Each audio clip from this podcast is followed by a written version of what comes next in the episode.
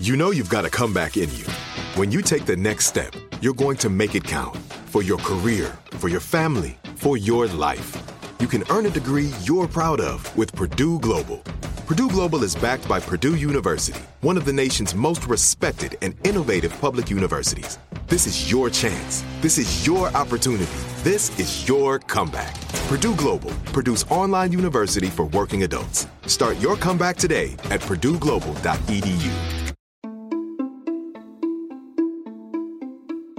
Welcome to Aaron Mahnke's Cabinet of Curiosities, a production of iHeartRadio and Grim and Mild. Our world is full of the unexplainable. And if history is an open book, all of these amazing tales are right there on display, just waiting for us to explore. Welcome to the Cabinet of Curiosities.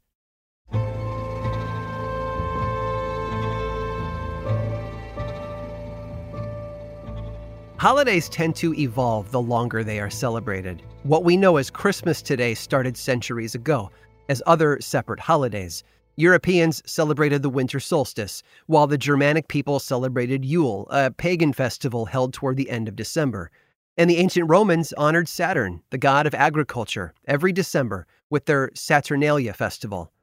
Eventually, aspects of these winter celebrations were borrowed and blended into one holiday, celebrating the birth of Jesus on December 25th.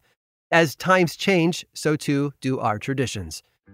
But even some newer holidays have undergone significant shifts over the years.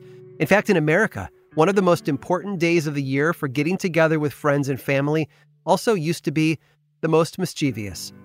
It originated in New York City around 1863. A new national holiday had just been established by President Abraham Lincoln, and it gave children all over the country some much needed time off from school. In New York, where impoverished immigrant children were often left to their own devices, that meant time to goof around. You see, these kids would wear costumes, often dressing up like hobos in tattered clothes, fake mustaches, and even wigs. Then they would go around the city knocking on doors, asking neighbors for treats.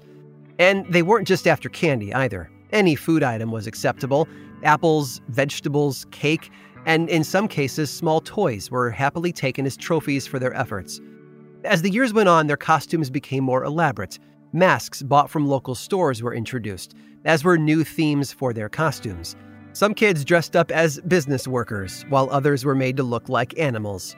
They also didn't shy away from raiding their mother's closets for inspiration. Old dresses and shoes became prime costume materials for both boys and girls looking to go all out on the most fun day of the year.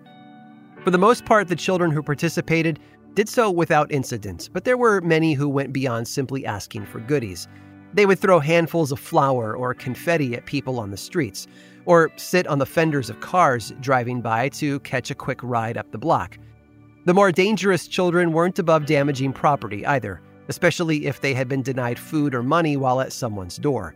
And it wasn't uncommon to see a bonfire in the middle of the street, kids laughing and tossing wooden scraps into its roaring flames. This tradition carried on through the 1800s and well into the early part of the 20th century as a holiday called Ragamuffin Day. Eventually, so many Ragamuffin Day revelers were participating that their march through the streets became known as the Ragamuffin Parade. Adults would come out of their homes to stand on the sidelines and watch the kids walk by, admiring their funny and often unique costumes. Of course, not everyone loved Ragamuffin Day. In the 1930s, for example, the New York Times started running hit pieces on the yearly pastime. As the Great Depression raged on, it seemed in poor taste for children to mock the homeless and the less fortunate by dressing up and begging for food from people who didn't have any to share. And the smear campaign worked. By the mid 1950s, Ragamuffin Day had run its course. But not to worry, it wasn't erased for good. We just celebrate it differently now, as Thanksgiving. That's right, Ragamuffin Day started as a result of the Thanksgiving holiday. Outside of New York, it was known as Thanksgiving masking. And the parade, with its silly costumes and crowds of people, well, that was overtaken by the department store Macy's as their annual Thanksgiving Day parade. But Ragamuffin Day wasn't gone forever. In the 1940s, the concept of wearing a costume and asking neighbors for treats was rolled into a different celebration held one month earlier Halloween. The Greek philosopher Heraclitus often is quoted as saying, Change is the only constant in life. And he's right. Holidays change all the time. But dressing up and begging for candy from strangers, well, I hope that never goes out of style.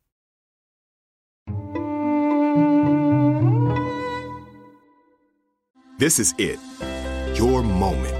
This is your time to make your comeback with Purdue Global. When you come back with a Purdue Global degree, you create opportunity for yourself, your family, and your future.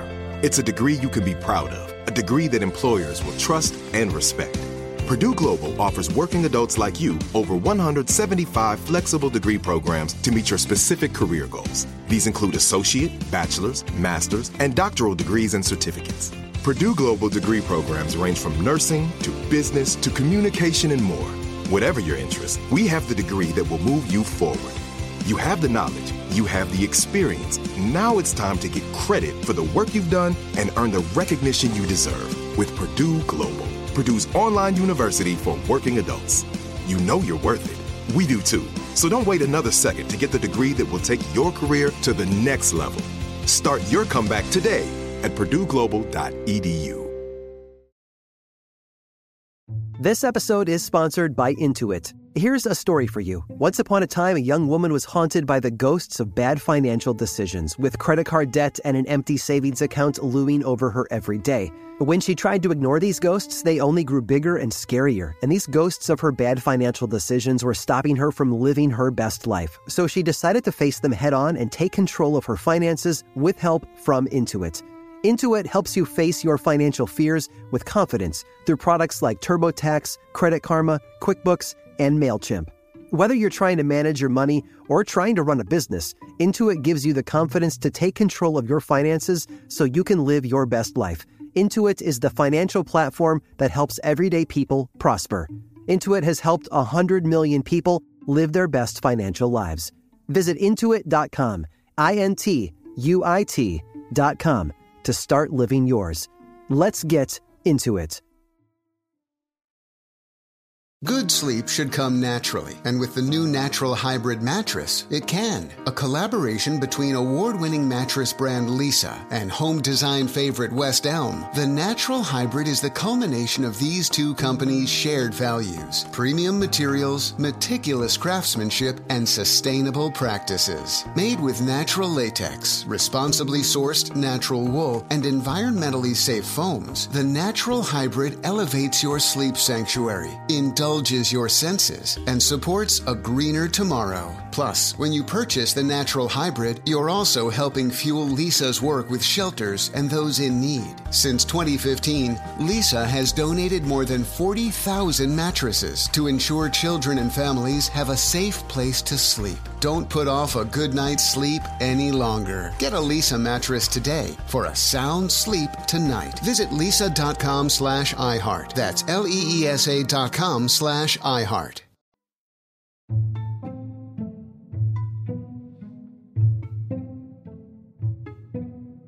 We call them the Founding Fathers because without them, America wouldn't be quite America. In the 1700s, they united the 13 colonies in a revolt against Britain's oppressive King George during the Revolutionary War. We're familiar with one of the most famous, a general who lost more battles than he won, but was successful in leading his men across the Potomac. That man was George Washington, the first president of the United States. There were others, of course. Depending on which list you read, there are seven, maybe eight who make the list. Over 56 if you add every signature on the Declaration of Independence. Though there's an odd fact Washington, John Jay, James Madison, and Alexander Hamilton did not sign the Declaration of Independence in 1776.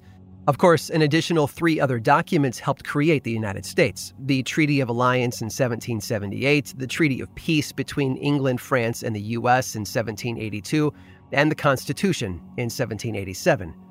Regardless of many founding fathers you choose to consider, they worked together to create a new government. I suppose you'd say that there was a lot of firsts that came from that list. One sat on a committee of five that helped draft the Declaration of Independence. Only one member signed all four documents that helped form the nation. Many were highly educated, coming from Harvard, Yale, and Oxford. but only one held honorary degrees from all three schools despite having only two years of formal education. There were the inventors in the bunch, too. Mozart once wrote music for a glass harmonica, one of the men created after noticing performers using glasses to create a musical sound. A particularly talented founding father also played the violin, the harp, and the guitar. There were writers as well as artists. At just 16, one founding father wrote a popular newspaper column under a pseudonym as a widowed woman. The columns became so popular that he received several marriage proposals from Boston's most eligible bachelors before confessing his identity. Then there's the avid swimmer who once swam London's Thames. Believing that all children should learn to swim, he later started a swimming school. And because of this, he was posthumously inducted into the International Swimming Hall of Fame. The very first United States postmaster was also a founding father, as was the ambassador to France, dubbed America's Renaissance Man. There was the fashion trendsetter whose fur hats spawned a fashion trend overseas. America's first celebrity also signed the Declaration of Independence. Whenever he visited Europe, he had no shortage of female admirers who followed him everywhere. At one public appearance, his fans placed a crown of laurels on his head and kissed each cheek. In France, the French National Assembly declared a day of mourning when one founding father passed away. Today, there's a statue of him in Yorktown Square. Count Mirabeau said that he was able to restrain thunderbolts and tyrants. There were abolitionists, too. One kept fighting against slavery until his death, even including a provision in his will that his son and daughter wouldn't receive a penny of their inheritance if they ever kept slaves. And speaking of wills, consider the gift left by one founding father to Boston and Philadelphia. He left the cities 2,000 pounds sterling with an unusual request. The money had to stay in a trust fund for 100 years and used only to provide loans to local tradesmen. That money became worth millions by 1990. That's a lot of amazing history, but the most amazing part? It was all the work of just one founding father not many. A man everyone's heard of, but knows so little about Benjamin Franklin. I hope you've enjoyed today's guided tour of the Cabinet of Curiosities. Subscribe for free on Apple Podcasts or learn more about the show by visiting curiositiespodcast.com. The show was created by me, Aaron Mahnke, in partnership with How Stuff Works I make another award winning show called Lore, which is a podcast, book series, and television show. And you can learn all about it over at theworldoflore.com. And until next time, stay curious.